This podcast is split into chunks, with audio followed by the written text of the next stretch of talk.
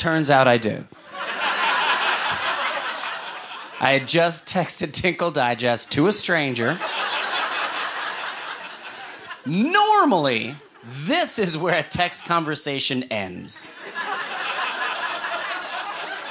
But I texted back, You're a wrong number. And he immediately texts back, Listen, pal, which is the best way to start a text. Listen, pal, I don't know who you're trying to reach, but you got the wrong number. I do not know of anyone by the name of Kurt. Again, ample opportunity for this to end. But I texted back, You probably know me by my street name. And he was like, What's your street name? And I was like, Oh no! What is my street name?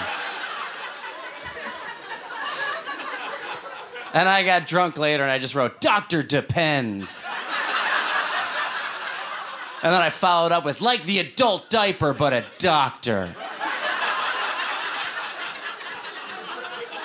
And he never responded. Wouldn't it have been amazing? That was like our origin story for best friends.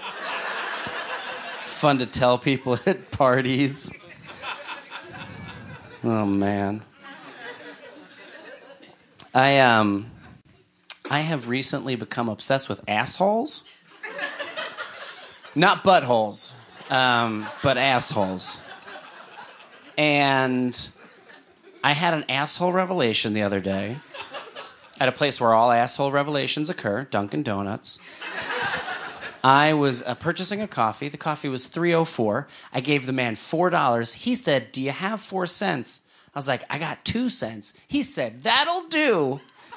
And then proceeded to give me 98 cents change.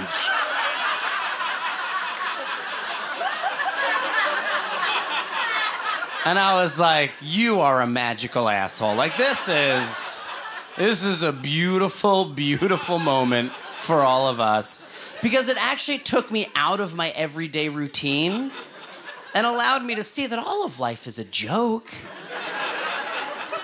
And I think that's valuable because I think it can make the world a little bit of a better place. So, guys, here's three fun things you can do tonight to make the world a better place. One, next time you fart, just yell, nothing but net. It's confusing and fun to say. Two, next time you go into a cafe to read a book, right before you open your book, just look up and yell, Y'all ready for this? And quietly open your book and just start reading. Number three, you won't see the effects of this, but you'll know you did an awesome thing. Go to Facebook, find a stranger, go like a year back in their photos, and just like one photo.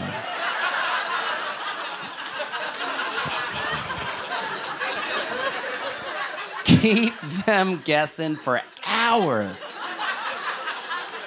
Who is this? And why do they like this picture of me playing basketball?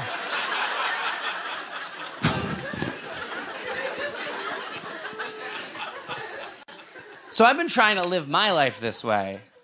And the other day, I was on an airplane. I was in a middle seat. There was a woman on either side of me. They knew each other, and they proceeded to have a conversation across my body for like an hour. And it was like driving me crazy.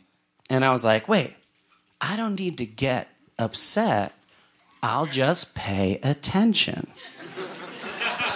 and so I made full eye contact with her while she was talking. And then I made full eye contact with her while she was talking. And after the third time, they thought I was crazy. But they shut the fuck up.